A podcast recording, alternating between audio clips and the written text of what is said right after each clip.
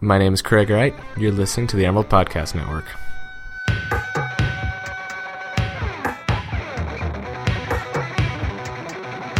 Hello. You're listening to the Emerald Podcast Network. My name is Emerson Malone. I'm a podcast producer with the Daily Emerald, and with me here in the studio, it's Dana Alston, film critic and general culture writer for the Daily Emerald. there we go. And I'm Sarah Rosa Davies. I'm a music writer for The Emerald. On today's episode, Dana and Sarah Rosa listened to nothing but Prince for a week straight. You won't believe what happened next.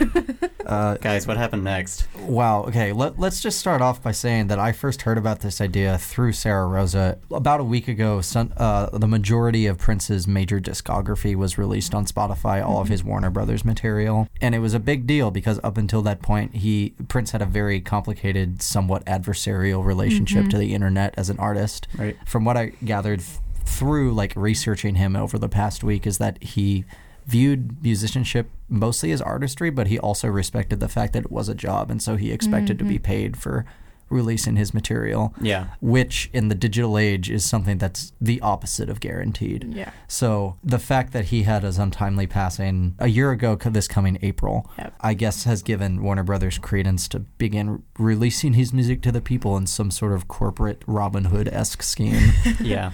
Yeah, I remember when Prince died. I'm from Minnesota, so like everyone was like, "Oh no!" Of course, but I had never really understood his music. Being from Minnesota and like being involved in the music scene, you can so very clearly see his impact.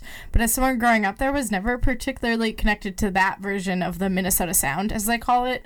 So I definitely wanted to take this week as time to just dive into that and to figure out I guess some of my own Minnesotan musical roots in a way. And through that, I think I discovered a lot about Prince, a lot about like I had never really given him the time of day and to give him that time of day post, you know, after his passing, it's been really interesting. Yeah, it's worth noting that he has released 39 studio Mm-hmm. albums and five soundtracks, four live albums, five compilations, 17 video albums, and 12 extended plays. You can probably tell I'm reading from a list right now. But It goes without saying he has a daunting discography. right, Yeah. and so like the the concept of spending just a week listening to him, even front to like. Even if that's all we're doing, it's still daunting. Yeah, I like as you mentioned. Like, what percentage of his discography do you think you guys respectively listen to? Um, respective, respectfully listen to. Uh, Respectfully and respectively. I got through. Let's see. I got. I've listened to through Sign of the Times, which Did you guys go chronologically? we went mm-hmm. chronologically. So we started with For You, which is his debut. That was a mostly disco based mm-hmm. piece of showmanship. That was sort of like, this is what I can do. I can play all 28 instruments on my album, Yeah. but that's not very like musically complex. Yeah. Then we went through Sign of the Times, which is sort of the peak of his Yeah. Revolution era, and the re- and the Revolution was his backup band. Yeah. I actually listened to Lovesexy today while I was getting ready and that was quite the experience. Yeah. Because that's that's the one album where it's just one long track and he has the the title names uh, the track names separated by commas, but that's it. It's just and that was an interesting experience. Right. So, so let the record show. Even though you guys were only supposed to listen to him for seven days, it's now the eighth day, and Sarah Rosa is still listening to Prince. That Yeah. says something. I was actually I was at a friend's house the other day and they were playing music and I was not over my addiction yet, so I requested Prince mm-hmm. and I pissed off a lot of people in the room. So needless to say, we're slowly becoming fans of his Yeah. music.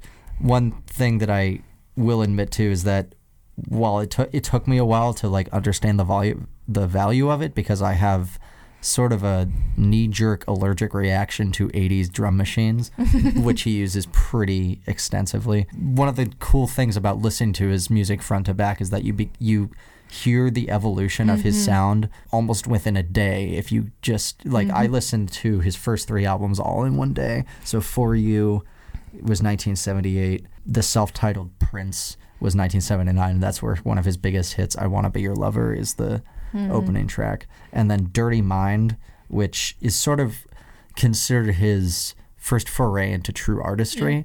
It's still like a very upbeat disco album, only eight tracks long, but clearly meant to be this breezy dance party feeling Yeah. but it's his sound in that one got much deeper. So I listened to the first three, and the changes between each of them were completely evident because I was listening to them so close together.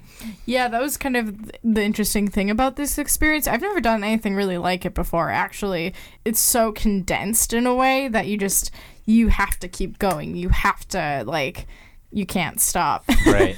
Um, That's why I'm surprised to hear this marathon experience has been generally positive and you guys still are pretty juiced on Prince. Yeah, Yeah. I mean, he's very upbeat a lot of the time. Yeah. I mean, if he has a ballad, it's usually a bump and grind album, or Yeah. ballad rather, that has to do with sex, which is about 90% of Prince's music mm-hmm. anyway. Yeah. So it's not like you get overly depressed.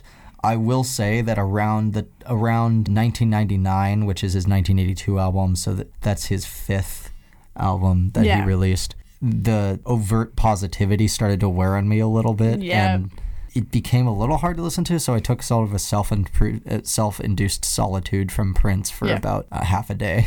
yeah, me too. That was yesterday. I just would like to read a text you sent me at on Wednesday. So this was about halfway through oh, the week. At 10:07 a.m., I got, "Yo, did Prince just masturbate over a funky piano beat? What the hell?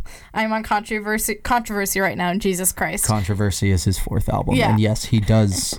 Yep. That it, it was a track called "Do Me Baby," and yes, there was a funky piano beat Mm-hmm. over which he orgasms. And I just I woke up to that text, I'm pretty sure, and I was like, "Oh, this experience is just going to be really interesting." That was only the beginning. We're like, you know, almost midway through, but like that it was so- something to like walk around campus and to have no one else realizing you're like listening to Prince where like sexual noises galore, you know. Yeah. But it was kind of like my little secret for the week. I guess we should sort of break it down now and talk about Yeah. what stands out about Prince's work compared to other artists, not only of the era, but just in general. He's one of the most revered musicians of all time. He's written anywhere between 500 and 1,000 tracks, some of which haven't even been released. He apparently has this Vault. freakishly large vault. At Paisley Park. Yeah. I was there this summer. You Uh, were. I wasn't actually in Paisley Park, but my mom and I went to go. My mom and dad and I like Labor Day, so this was like pretty long after Prince had, you know, pretty far after Prince had died, and people were still visiting. People were still, you know, congregating there. But yeah, my dad was telling me all about this vault he heard about. There's every Minnesotan has a Prince story, but like there's some crazy ones about people going to those like dance shows at Paisley Park he used to ha- hold, and that sounds amazing. And I'm sad now that I'm so into his music. I'm sad that I can't go. I could go a tour on a tour that's ridiculously expensive. One of the things that struck me about his work lyrically was mm. how, you know, he he was was a figure of controversy, especially in the Reagan mm-hmm. 1980s, for being so overtly sexual with his lyrics and his music in general. At the same time, on an album like Dirty Mind, he has a track called When You Were Mine, which is mm. sort of this Elvis Costello like pop mm. song that's very restrictive because it's the same melody over and over and over again, just with lyrics over it or instruments mm-hmm. over it. He talks about these sweet little vignettes or anecdotes where you know he's when you were mine, you were acting weirdly. You didn't even have the decency to change the sheets. and it's little stuff like that where it's like, yeah, it's still sexual, but there's a sweetness to it and there's an honesty there that makes it very endearing which is why i think some of his other works like controversy with do me baby where he's like straight up orgasming are a little less appealing to me because not that i'm like opposed to sexuality in any way but there's not much material there other than the fact that it's sexual Right. One of my favorite Prince moments is in uh, Lady Cab Driver, where he's counting um, his humps. And he's like devoting each of them to different people. yeah. It's interesting because I saw a show, a, a theater piece about the Minnesota music scene in May, and they had little Prince had just died, you know, and so they had little like little paragraphs that each performer in the show wrote about about Prince's impact on the scene, um, and one of them was actually a high school teacher of mine. He's um, an African American man who does a lot of social justice work in theater, and he and music and stuff. And he was talking about how Prince, his openness and his sexuality was so big for the Black community in a way, like kind of like the Black community's David Bowie. And I think that's something that though the sexuality is, I don't want to say it's overdone, but it's so present. But I think for so many people, that's so liberating so many people had their like kind of this awakening because of Prince and I think to us who maybe haven't grown up with him it's not the same he's had such a huge impact in those little moments and those big ones. Well, and I think it is worth it, worth talking about the era in which he came to mm-hmm. prominence. I mean, he his first few albums were released in the late '70s. Dirty Mind, which again is his sort of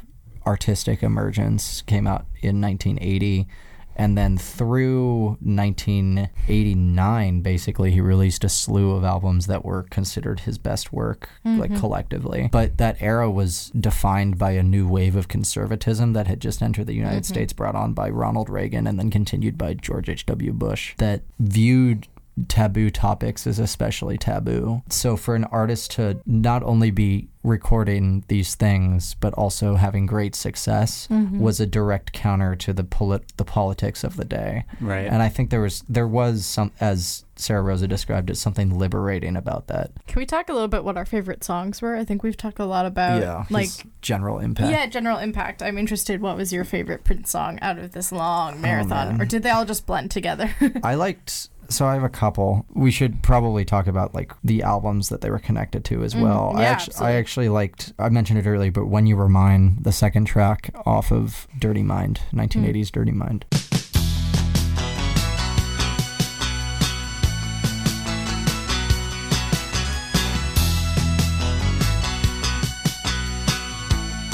Again, it has a. It's very poppy, and what's interesting about hear, hearing Prince record pop is that he's primarily a funk or dance mu- or mm-hmm. dance music or, or R&B musician. So to hear him re- purposely almost restrict himself, this isn't a knock knock against pop music, but that form is very adherent to mm-hmm. melodies. So f- to hear him record a song based on a singular looping melody was interesting, and to, just to hear what he did with it and bring that lyric, sort of lyrical honesty. Plus, it's just fun to listen to. Yeah. There's a story at the core of that song, which I appreciate. Though I didn't like the album Around the World in a Day as much as I liked his other albums for like the consistency of the sound and all that stuff. Raspberry Beret probably ended up being my favorite Prince mm. song because of that pop quality to it.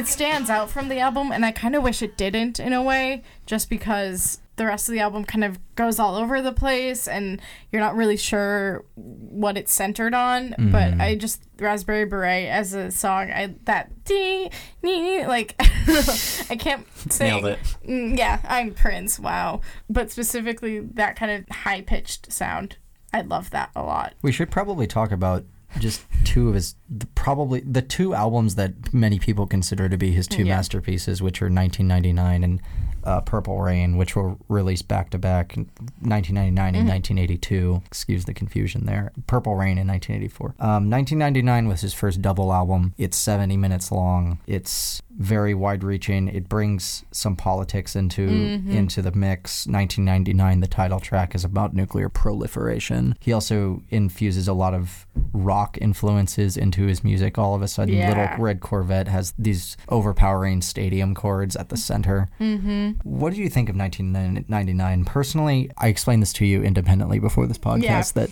sometimes I have trouble with albums that are over 45 minutes long, and I feel like that significantly hampers my ability to Hmm. critique music. But I gotta say, as about halfway through, I was like, okay, this should be wrapping up. Oh, I'm only halfway through. I really liked 1999, but maybe, I don't know, maybe it's because it's the one I was most familiar with. So maybe I just kind of attached myself to that. But I do like long, I like long listening experiences, so that's where we differ. I like really getting into something and then realizing, oh, it's not done. I have so much more time.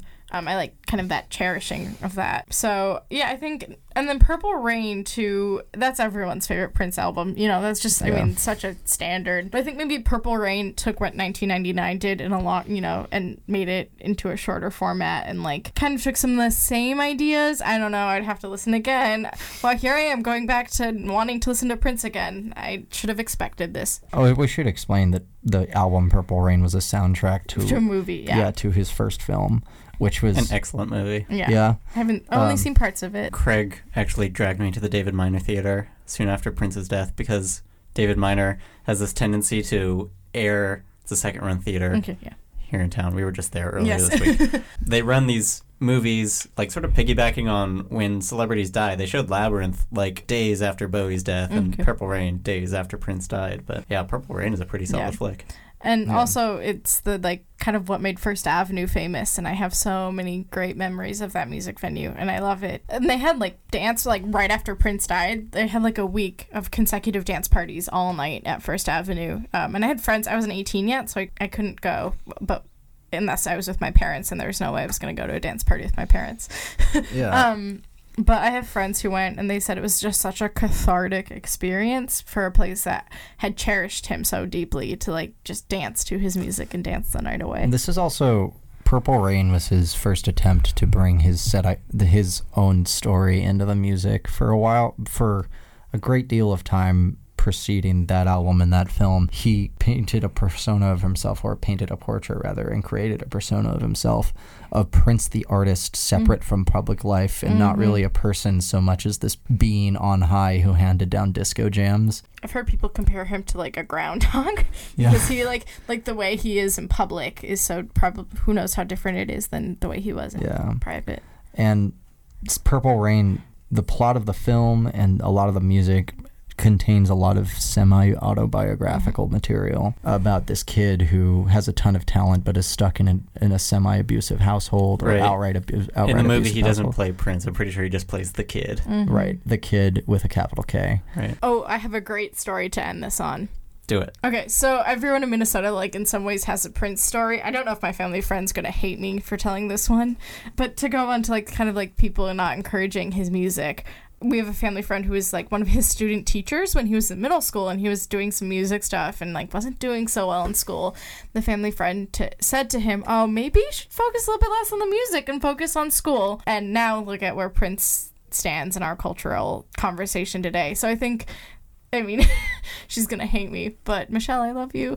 But I think that just goes to show, like, we could have the next prince under, you know, somewhere near us right now, and I think it's really important to acknowledge the legacy he has. Yeah. Kid came from a um, household that was still run by two musicians, but was still sort of Mhm. trapped in his own environment. And even before his death, he was considered one of the greatest musicians to ever live. I just want to ask you guys respectively this past week of just binge listening to Prince, what's one thing that you've come to appreciate or one new thing you learned about Prince that has changed the way you think about him? His musical versatility.